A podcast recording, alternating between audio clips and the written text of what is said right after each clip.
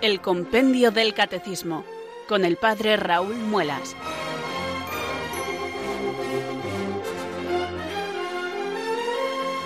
Muy buenas tardes queridos oyentes de Radio María, son las cuatro, las tres en Canarias.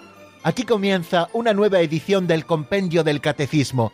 Reciban un saludo muy cordial desde Talavera de la Reina del Padre Raúl Muelas, que un día más les habla desde estos micrófonos de Radio María, la radio de la Virgen, la fuerza de la esperanza. Sed todos bienvenidos.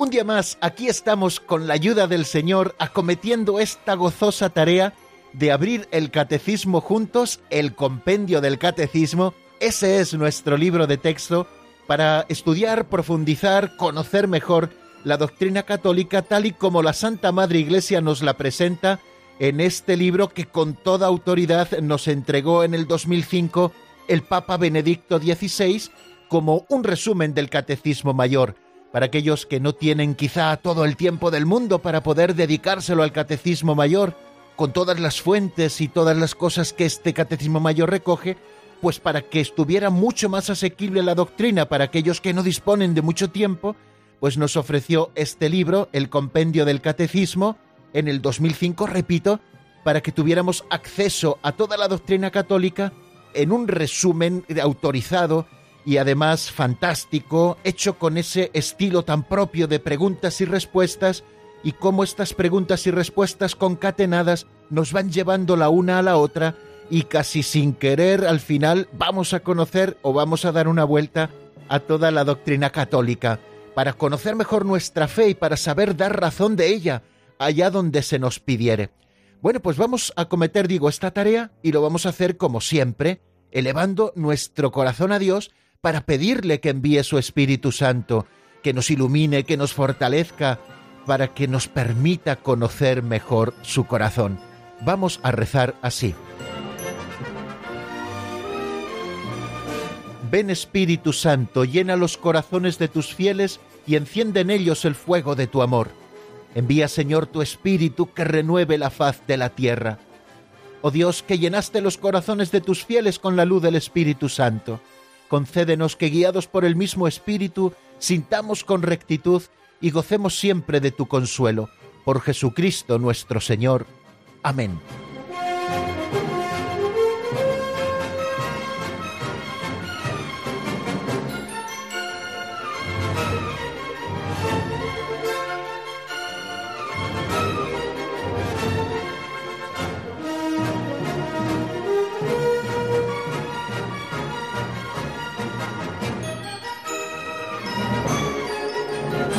Si son ustedes oyentes del compendio del catecismo en esta etapa que comenzamos en el mes de octubre, pues ya conocen que nuestro programa tiene como sus estaciones, tiene sus pequeños hitos, que son la rutina que todos los días desarrollamos y que nos sirve como escaleta general para desarrollar este programa.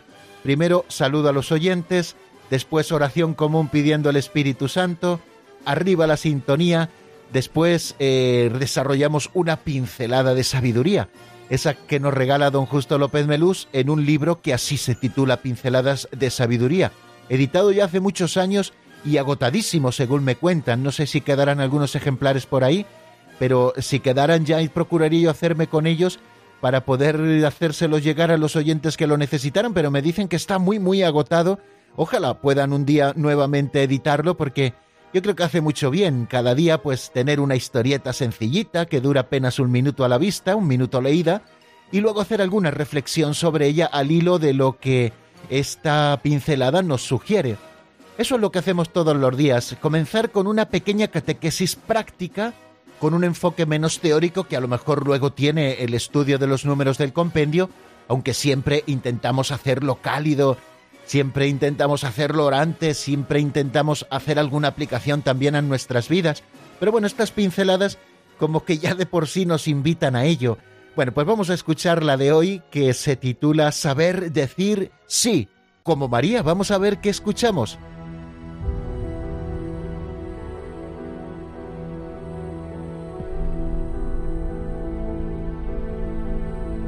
Saber decir sí. Se cuenta de un niño, el pequeño Plácido, que solamente lograba tartamudear sí, sí. Le acompañaron sus padres al monasterio, preocupados por su dificultad al hablar. San Benito los acogió amablemente, con hospitalidad benedictina, y los consoló diciendo, aunque en toda su vida no supiera decir más que sí, ya es suficiente, con eso basta. Ciertamente, cuando un alma responde sí a Dios, Él baja al mundo. Sí, una palabra que cambia la vida y el curso de la historia.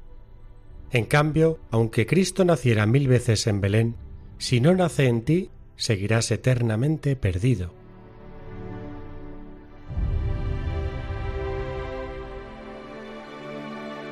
Qué bonita enseñanza la que encontramos hoy en esta pincelada de sabiduría además que nos viene como anillo al dedo a lo que hemos estado viendo en nuestro último programa donde estuvimos estudiando qué significa la expresión concebido por obra y gracia del Espíritu Santo. Cuando nos referíamos a ese número, también estuvimos escuchando lo que nos dice el Evangelio de San Lucas a propósito del pasaje de la Anunciación. Nos centrábamos en ese momento, como veremos luego a continuación, y escuchábamos qué es lo que sucedió tal y como nos lo cuenta el Evangelio de San Lucas. El ángel Gabriel, delante de María, le presenta el plan de Dios y le pide permiso por si ella quiere ser la madre del Salvador. Y María contesta, sí, aquí está la esclava del Señor, hágase en mí según tu palabra. Y el ángel se retiró. María dijo sí a Dios. María dijo fiat, que significa hágase, hágase en mí según tu palabra. Qué bonito, nuestra Madre del Cielo, Santa María, Madre de Dios y Madre nuestra, nos enseña a decir sí. Ya saben que en los niños, eh, sobre todo cuando están en su más tierna infancia, dicen que hay una etapa en la que todo es no. Empiezas a preguntarle y el niño empieza a reafirmarse diciendo a todo que no. No, no, no. Bueno, pues no fue el caso de este niño del que nos habla hoy la pincelada, el pequeño Plácido, que ya en edad de hablar solo sabía tartamudear sí, sí, sí. Y se lo llevaron a San Benito. En su época ocurrió esta anécdota que nos cuenta la pincelada. Y San Benito les dijo a sus padres que no se preocuparan, que aunque en toda su vida no supiera decir más que sí, ya es suficiente, con eso basta. Qué bonito saber decir sí.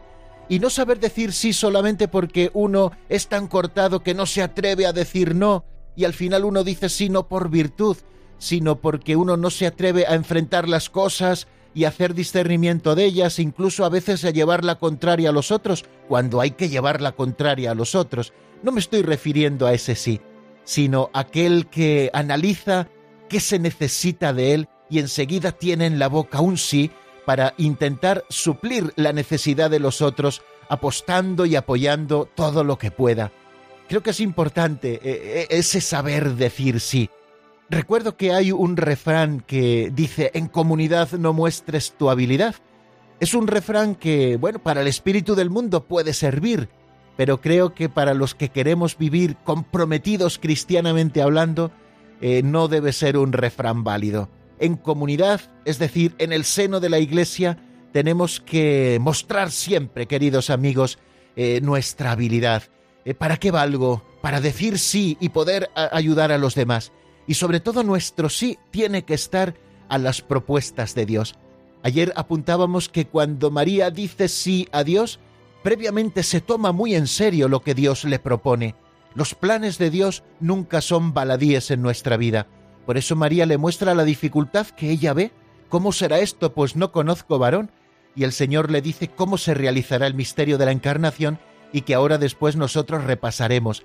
Bien, pues cuando nosotros escuchemos el plan de Dios en nuestra vida, un plan que sin duda ninguna nos va a sobrepasar, al que no podremos hacer frente con nuestras solas fuerzas, decirle al Señor, pero Señor, mira cómo soy, si no soy hábil para esto, y el Señor te dirá, yo habilito a los que llamo. no solamente llamo a los que ya están habilitados, no, no, yo habilito a los que llamo, para que nosotros podamos decirle una vez más sí a Dios, porque de nada sirve que María dijera sí en un momento concreto de la historia y el Verbo se encarnó y realizó el plan de redención trazado desde antiguo, cumpliendo así todas las promesas. De nada sirve si tú y yo, querido oyente, no decimos a Dios cada día este sí. Aunque Cristo naciera mil veces en Belén, nos ha recordado la pincelada, si no nace en ti, seguirás eternamente perdido.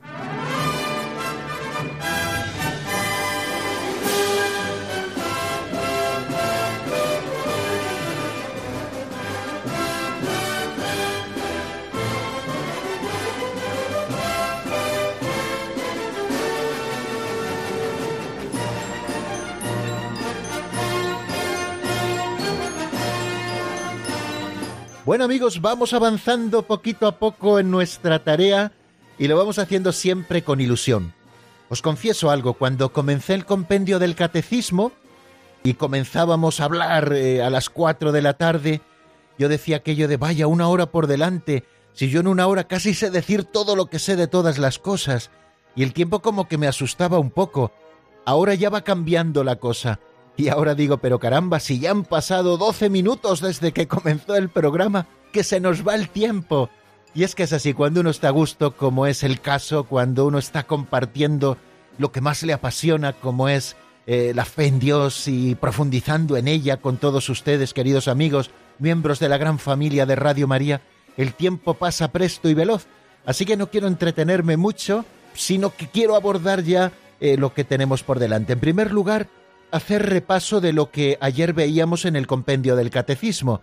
Estuvimos hablando en el resumen del Sagrado Corazón de Jesús, del que nos habla el número 93, que fue eh, la ocupación que tuvimos en nuestro programa del lunes. Bien, pues ayer martes volvimos un poco sobre el tema, pues porque me interesaba no solamente hablar 20 minutos del corazón de Jesús, sino luego hacer un repaso un poco más sosegado al día siguiente para volver a hablar del tema, porque creo que es de vital importancia mucho más este año en que estamos celebrando el año jubilar en el Cerro de los Ángeles del centenario de la consagración de España al Sagrado Corazón de Jesús, y debe ser la devoción al corazón de Jesús algo propio de todos los cristianos, un momento especial de gracia y de encuentro con Cristo, para que aprendamos de ese corazón la entrega absoluta al Padre, para que aprendamos también de ese corazón divino humano amar a los hombres como Cristo lo hacía, para que le amemos porque Él desea ser amado y para que reparemos todas las veces que no hemos amado al corazón de Cristo. Cuando terminamos ese resumen, empezamos el número 94. El número 94 que nos abre eh, a una nueva etapa en el estudio de este segundo artículo del credo. Creo en Jesucristo que fue concebido por obra y gracia del Espíritu Santo y nació de Santa María Virgen. Vamos a empezar con esta introducción del 94, una nueva etapa. Luego, a partir del 95, comienzan unos números deliciosos porque vamos a hablar en varios números sobre María y sus misterios y después iremos ya abordando los distintos misterios de la vida del Señor, de la vida culta y de la vida pública. Así que el panorama que tenemos por delante para varias semanas es fantástico porque vamos a estar acompañando a Cristo en el camino. El número 94 eh, pone el foco en ese primer momento y qué significa que Jesucristo fue concebido por obra y gracia del Espíritu Santo.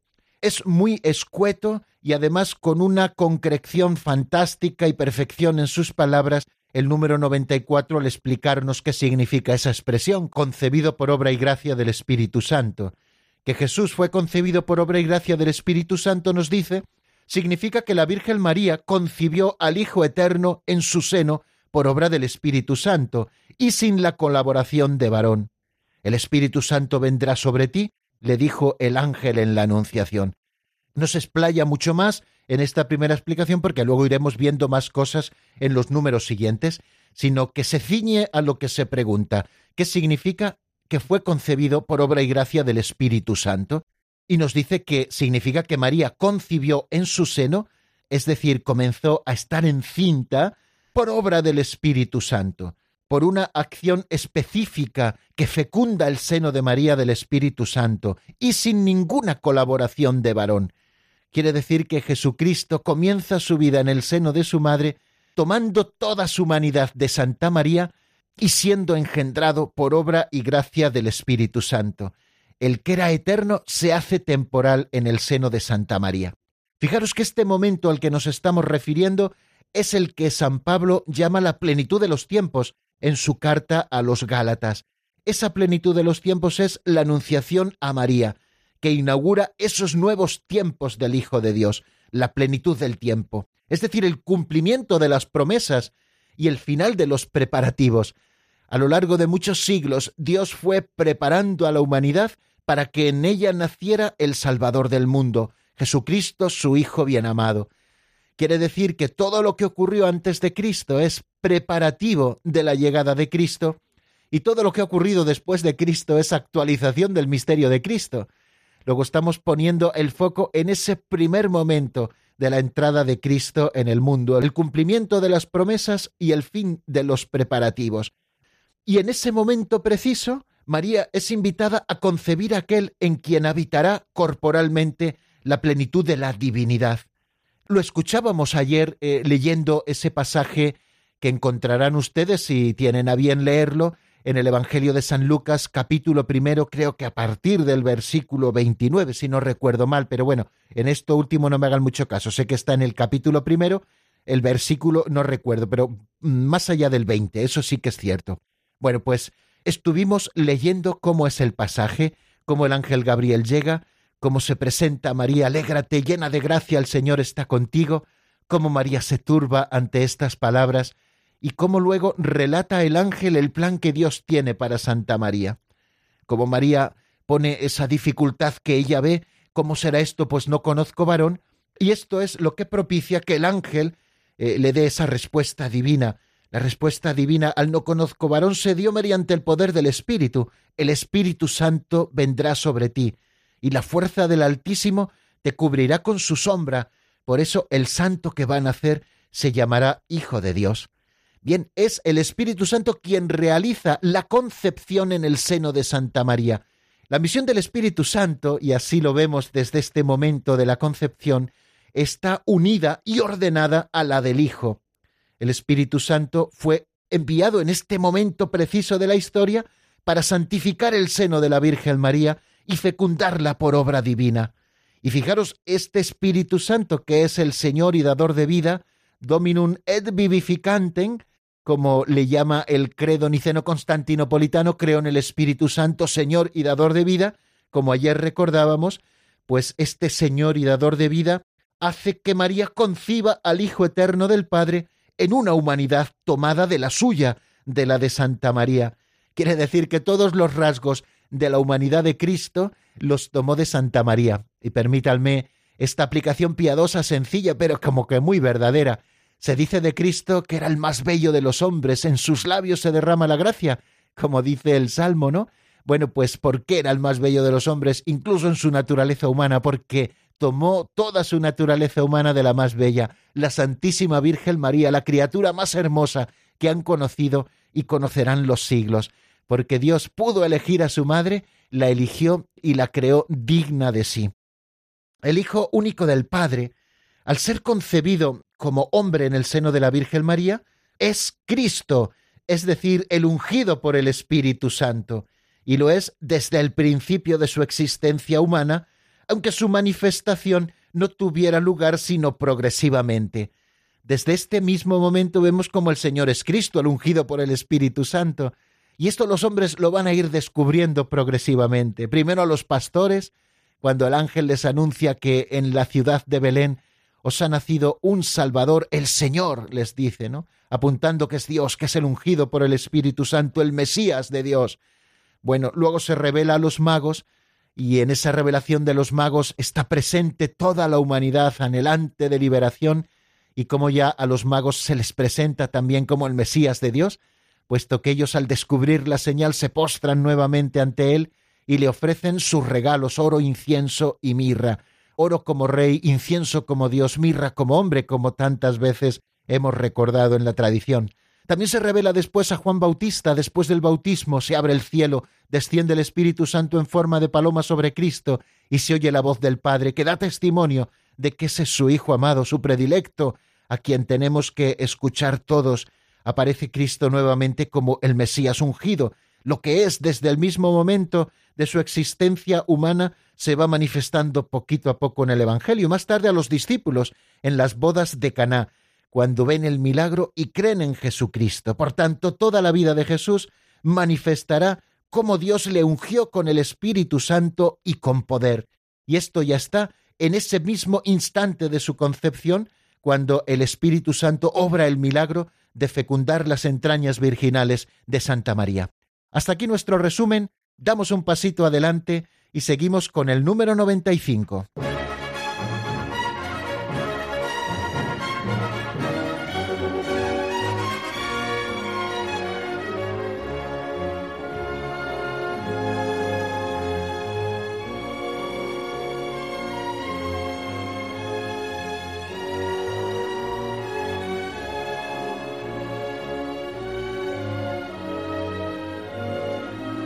En este paso adelante que damos hacia el número 95, comenzamos, queridos amigos, una serie consecutiva de números en el compendio del Catecismo que nos van a hablar del misterio de la Santísima Virgen María.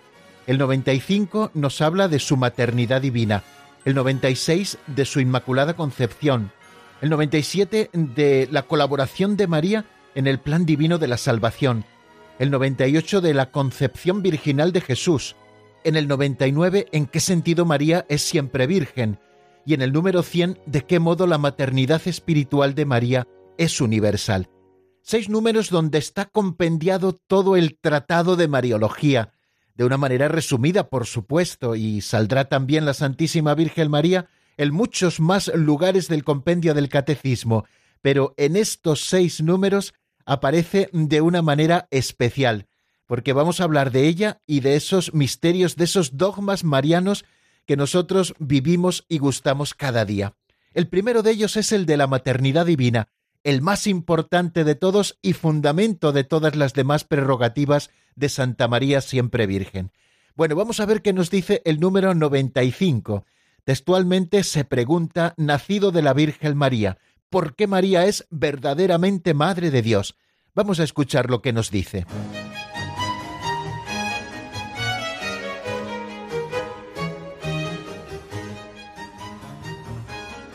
Número 95. Nacido de la Virgen María. ¿Por qué María es verdaderamente Madre de Dios? María es verdaderamente Madre de Dios porque es la Madre de Jesús. En efecto, aquel que fue concebido por obra del Espíritu Santo y fue verdaderamente Hijo suyo, es el Hijo eterno de Dios Padre, es Dios mismo.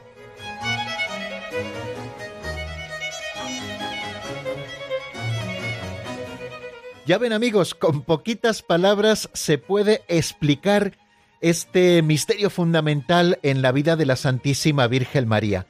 Hemos oído que el compendio nos dice María es verdaderamente Madre de Dios porque es la Madre de Jesús. En efecto, aquel que fue concebido por obra del Espíritu Santo fue verdaderamente Hijo suyo, es el Hijo eterno de Dios Padre, es Dios mismo Bien, pues aquí está el misterio de la maternidad divina de María. Cuando nosotros abrimos el Evangelio de San Juan, hay dos momentos, estoy pensando ahora, en los que se la llama a María la madre de Jesús. Por ejemplo, en las bodas de Cana, cuando nos dice que Jesús estaba invitado a la boda y la madre de Jesús estaba allí. Allí estaba también María, la madre de Jesús. Hay otro momento en el que San Juan también nos habla de la madre de Jesús cuando Jesús está en la cruz, justo antes del momento final de su vida terrena, Jesús ve desde la cruz a su madre y cerca al discípulo a quien tanto quería y dice a su madre. Se repite ahí una y otra vez que María es la madre de Jesús.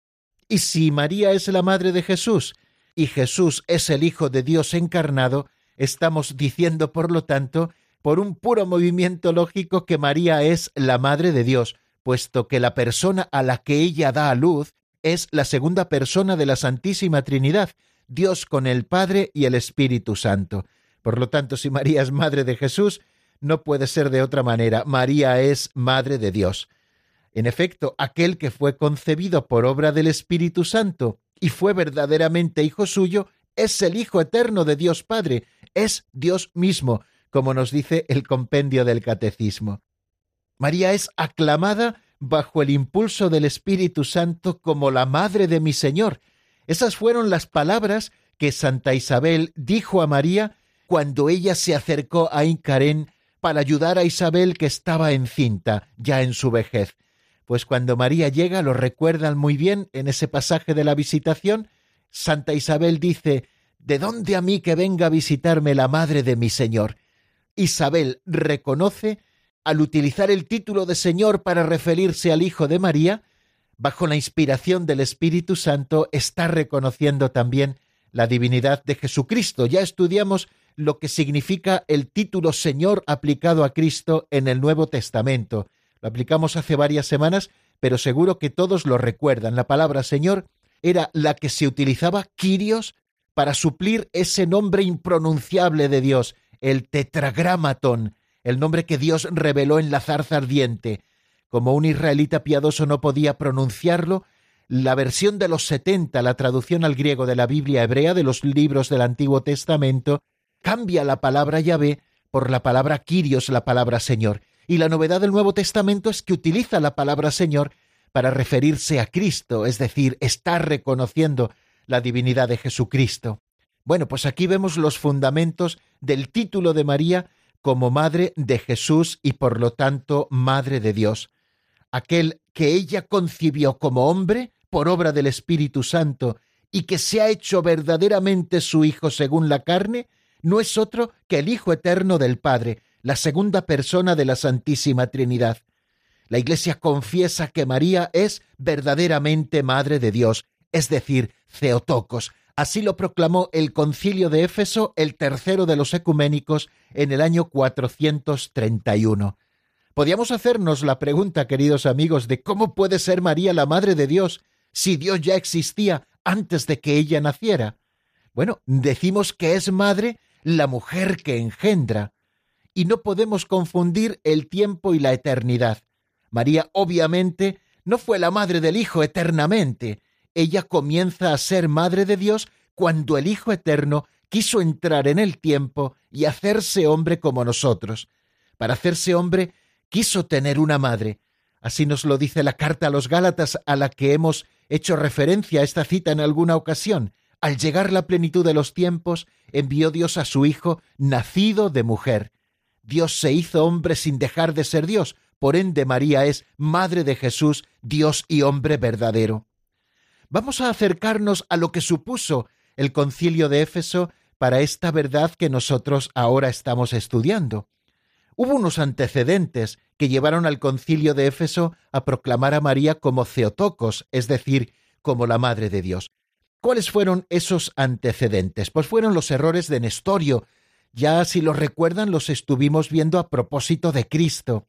En el siglo V, Nestorio, que era un patriarca de Constantinopla, afirmó los siguientes errores, por resumírselos de alguna manera, que hay dos personas distintas en Jesús, una divina y otra humana. Él no decía que hubiera dos naturalezas, él decía que había dos personas, una persona humana y otra persona divina y por tanto, como había dos personas, estas naturalezas para Nestorio no estaban unidas. Por tanto, María, decía él, no era la madre de Dios, pues solamente era la madre de Jesús hombre, de esa persona humana que nació de ella.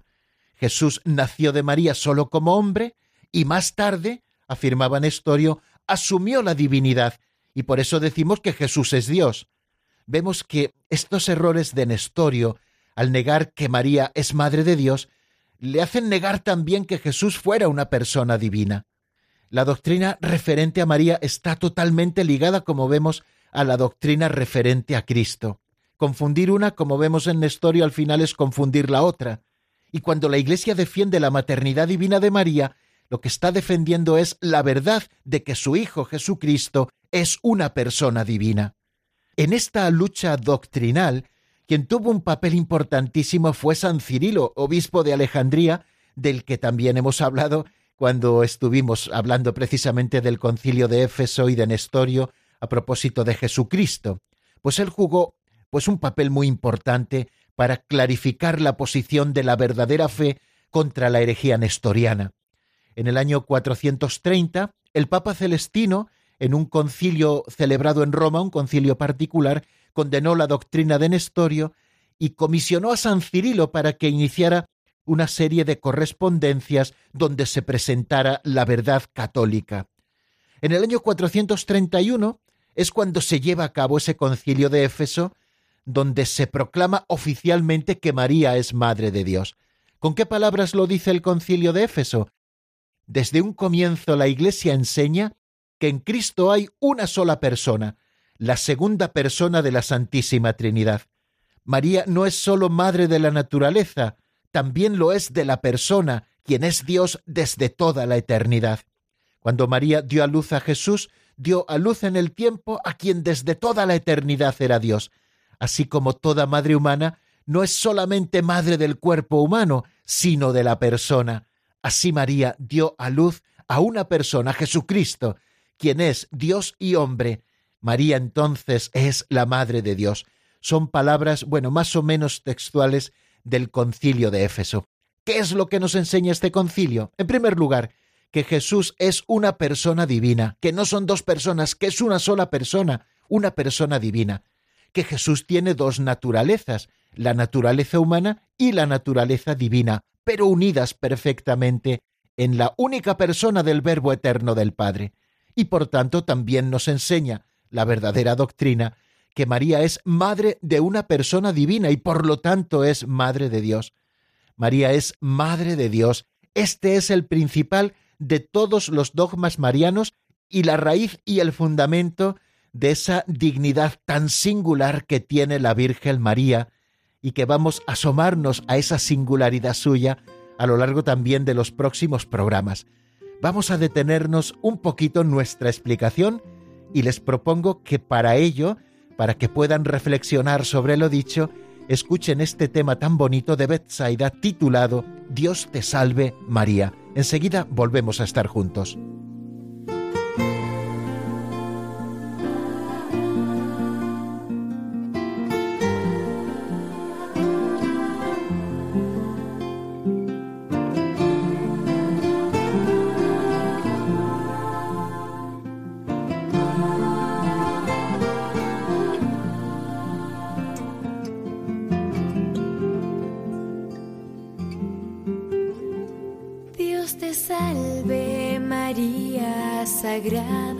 María, Señora de nuestro camino.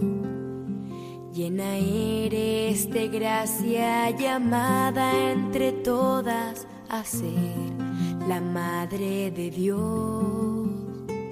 El Señor es contigo y tú eres la sierva dispuesta a cumplir su misión bendita tú eres dichosa, te llaman a ti la escogida de Dios.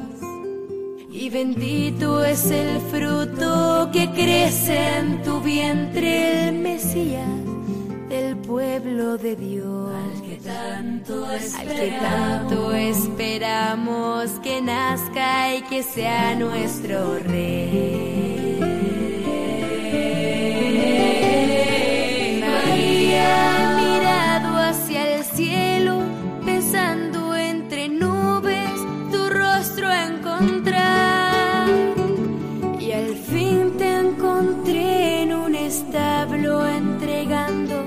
La vida a Jesús Salvador. Salvador. María, he querido sentirte entre tantos milagros que cuentan de ti. Al fin te encontré en mi camino, en la misma vereda que yo. Tenías tu cuerpo cansado, a un niño en los brazos, durmiendo en tu paz. María que regalas la vida sin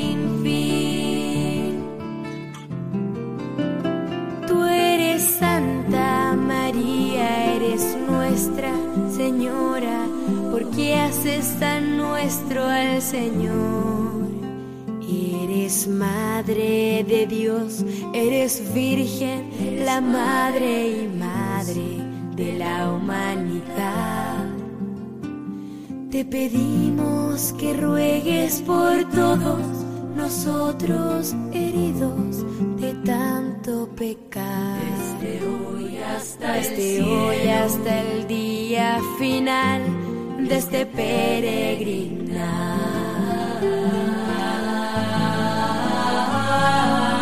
María,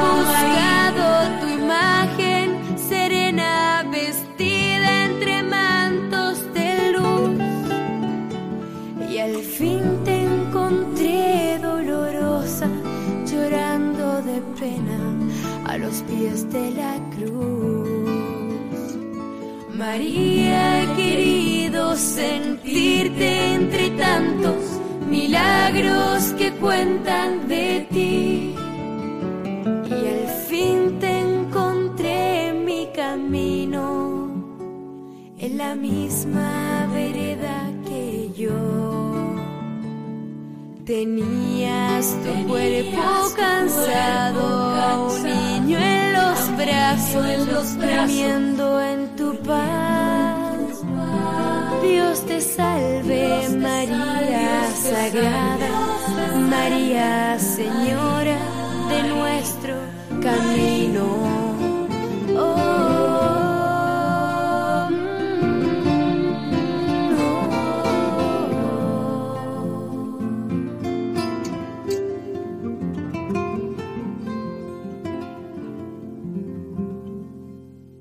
Están escuchando el Compendio del Catecismo con el Padre Raúl Muelas.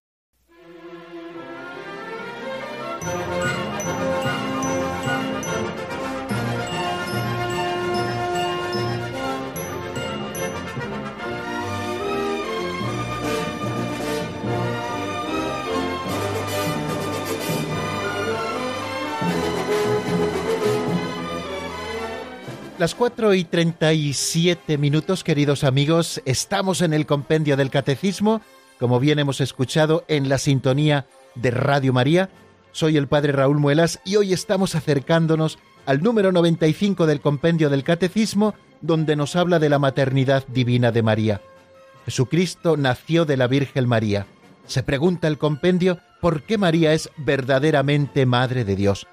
La explicación es muy sencilla, nos lo dice en poquitas palabras, lo hemos escuchado, está escrito en el número 95 si ustedes lo tienen delante. María es verdaderamente Madre de Dios porque es la Madre de Jesús. Así lo cuenta San Juan en su Evangelio, tanto en el capítulo 2 en las bodas de Caná como en el capítulo 19 a partir del versículo 25, donde aparece María la Madre de Jesús junto a la cruz de Jesús. Aquel que fue concebido, continúa diciendo el compendio del Catecismo, por obra del Espíritu Santo y fue verdaderamente hijo suyo, es el Hijo eterno de Dios Padre, es decir, es Dios mismo. Por esta razón, María es la Madre de Dios, no solamente la Madre de la humanidad de Cristo, María da luz a una persona y esa persona es la segunda de la Santísima Trinidad, Dios con el Padre y el Espíritu Santo. Dijimos que fue el concilio de Éfeso en el año 431 el que proclamó la verdad de fe de que María es la Madre de Dios.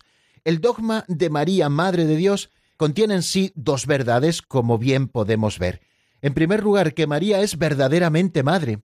Esto significa que ella engendró a su Hijo, que ella contribuyó en todo en la formación de la naturaleza humana de Cristo, como toda madre contribuye a la formación del hijo de sus entrañas.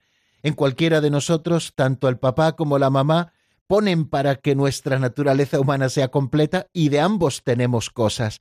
Bueno, en cuanto a Jesucristo, todo lo de su humanidad lo recibió de la Santísima Virgen María, que verdaderamente es su madre, que contribuyó a la formación de la naturaleza humana de Cristo, como lo hace toda madre. En este caso, ella lo hizo plenamente. Bien, pues María es verdadera madre.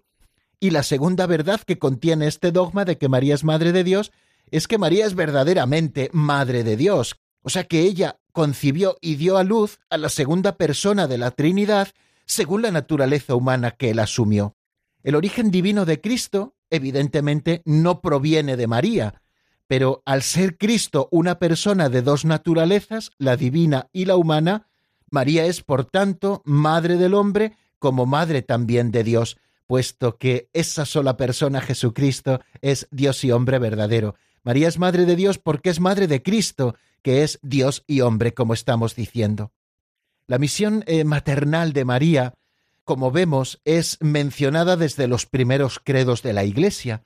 Por ejemplo, en el credo de los apóstoles, que es el que nosotros nos sirve de guía para nuestro estudio, así lo hace para el compendio del catecismo, se dice ya, creo en Dios Padre Todopoderoso y en Jesucristo, su único Hijo, nuestro Señor, que nació de la Virgen María.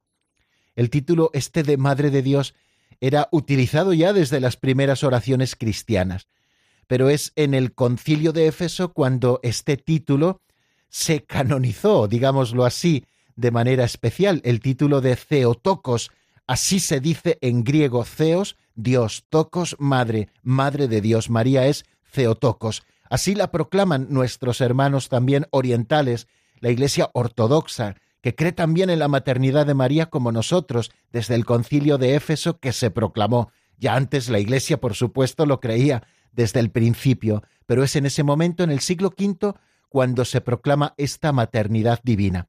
Y a partir de ese momento, la divina maternidad constituyó el título único de señorío y de gloria para la Madre de Dios encarnado. La Theotokos es considerada, representada e invocada como la reina y señora por ser madre del rey y señor. Más tarde esto se siguió afirmando también en otros concilios universales, como el de Calcedonia, del que también hemos hablado, recuerden, del 451, en él nos detuvimos bastante tiempo, y el segundo concilio también de Constantinopla, en el 553. ¿Y qué nos dice el concilio Vaticano II a propósito de esto que estamos diciendo? En la Constitución Lumen Gentium, en este documento se ve la maternidad divina de María en dos aspectos. Por una parte, la maternidad divina en el misterio de Cristo y por otra parte también la maternidad divina en el misterio de la Iglesia. Fijaros lo que leemos en la Constitución dogmática Lumen Gentium en el número 66. Dice así, y ciertamente, desde los tiempos más antiguos, la Santísima Virgen es venerada con el título de Madre de Dios, a cuyo amparo los fieles suplicantes se acogen en todos sus peligros y necesidades.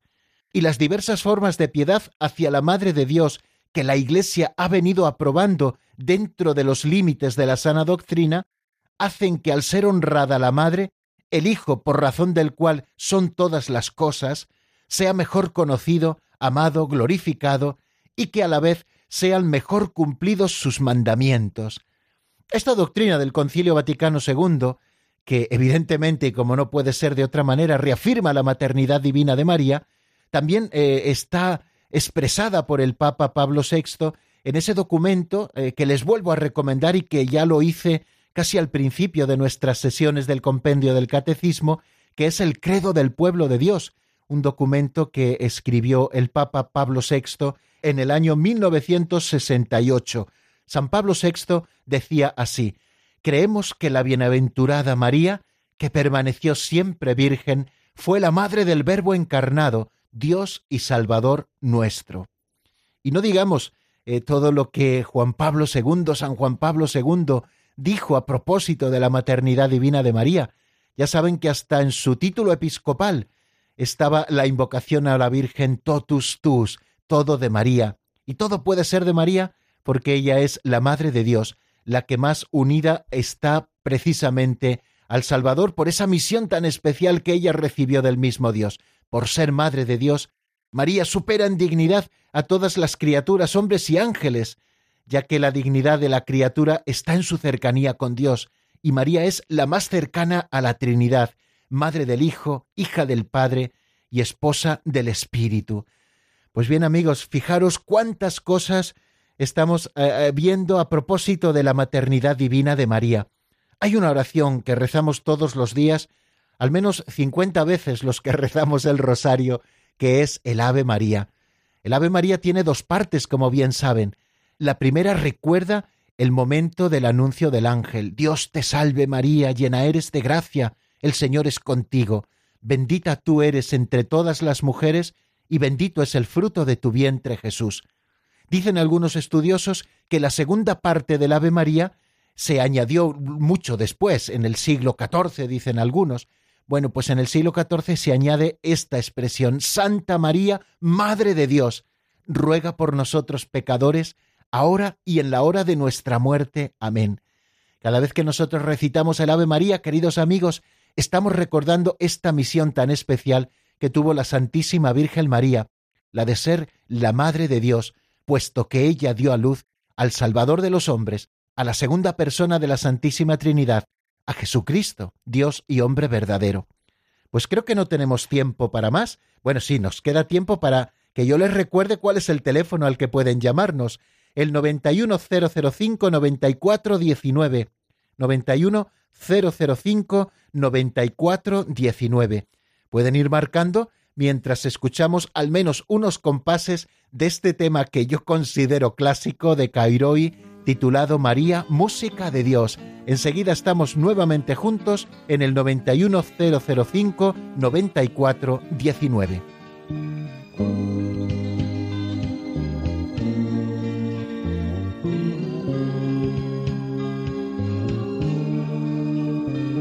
Me quedé sin voz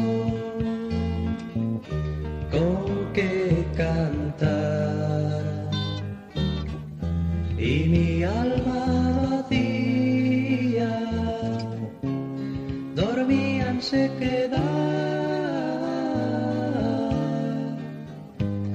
pensé para mí, me pondré en sus manos,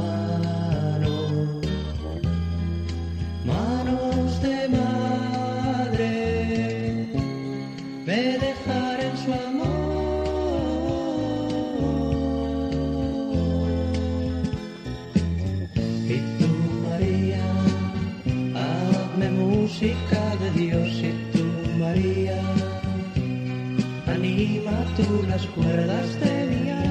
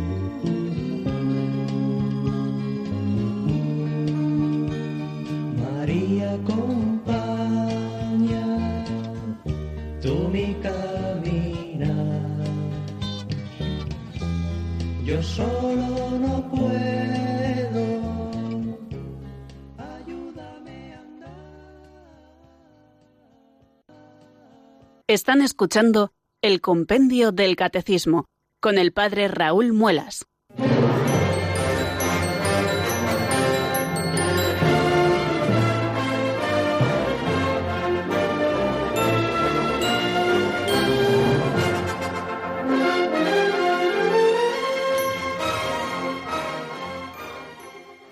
Bueno amigos, hemos interrumpido la escucha de esta canción María, Música de Dios de Cairoi, que yo definía como un clásico ya, porque tenemos muchas llamadas en espera que han llamado al 910059419 y damos paso a la primera que nos llega desde Zaragoza. Es nuestro amigo Alberto. Buenas tardes y bienvenido.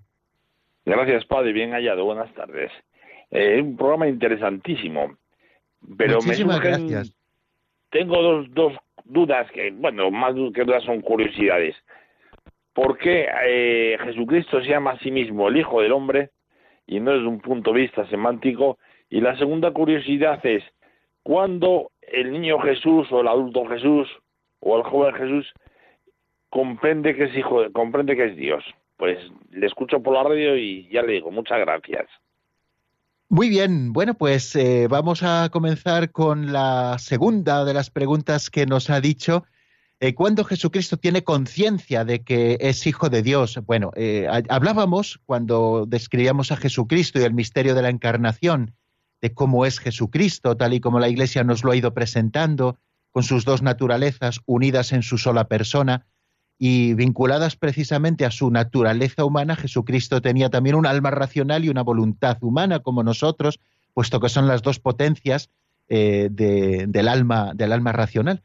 Bueno, eh, decíamos que con, esa inteligencia eh, humana que Jesucristo tenía, él iba conociendo como nosotros, desde la propia experiencia, desde el estudio, además con el esfuerzo propio, pero también como Dios que era, tenía eh, efectivamente una inteligencia suprema como la que Dios tiene, que conoce todas las cosas en acto, puesto que Dios es y además es inteligencia suprema, ¿no? Entonces Jesucristo tuvo conciencia de que era el Hijo de Dios, yo considero que desde el primer momento de su concepción, porque precisamente por su visión divina, él sabía perfectamente quién era, ¿no?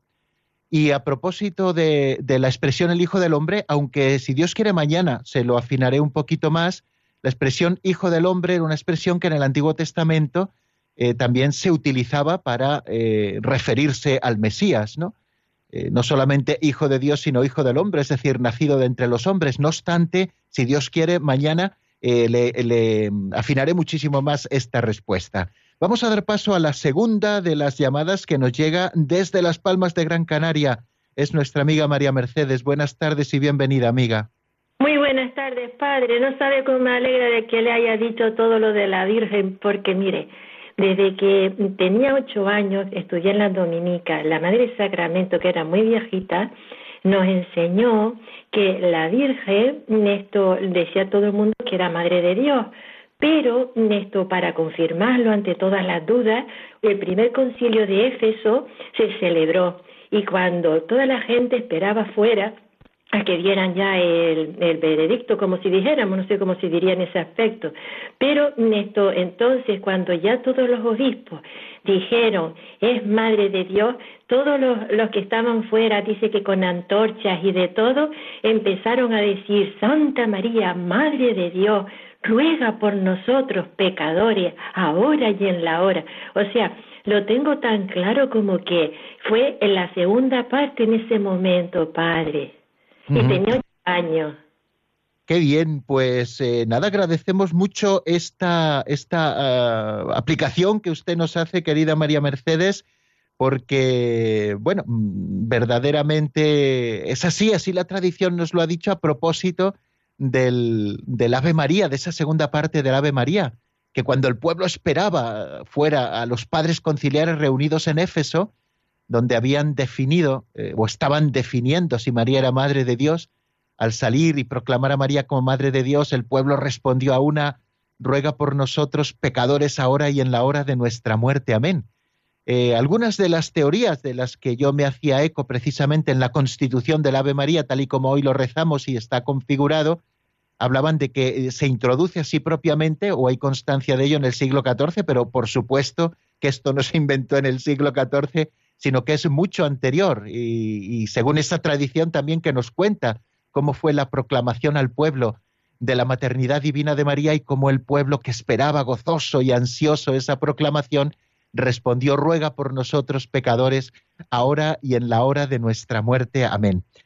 Bueno, pues eh, nada, muchísimas gracias. Le agradecemos a Alberto de Zaragoza y a Mara Mercedes de Las Palmas de Gran Canaria y a otras cuatro o cinco llamadas que hoy no han podido entrar. Esperemos que mañana pueda entrar alguna de ellas. Voy a ver si mañana ando un poco más ligerito. Puedo terminar la explicación antes y dejamos diez minutos para que puedan entrar estas llamadas que hoy no han podido estar con nosotros. Y bien que lo siento. Muchísimas gracias por, por este deseo que ustedes tienen de participar en el compendio, porque nos llena de alegría, ¿eh? a toda Radio María, que esta radio que hacemos entre todos y que es de la Virgen, bueno, pues entre todos lo vamos constituyendo lo mismo que este programa. Eh, no me queda casi tiempo para más, solamente despedirme, decirles que mañana, si Dios quiere, a las cuatro en punto estaremos aquí y en Canarias empezaremos a las tres, como siempre, porque hay una hora menos y lo haremos con toda la ilusión del mundo para seguir profundizando en el misterio de Santa María. Eh, para mañana nos asomaremos al misterio de su Inmaculada Concepción. Fijaros si es importante y cómo María colaboró al plan de redención de Dios. Qué cosas tan bonitas nos esperan. No se lo pierdan. La bendición de Dios Todopoderoso, Padre, Hijo y Espíritu Santo, descienda sobre vosotros y permanezca para siempre. Amén. Hasta mañana, si Dios quiere, amigos.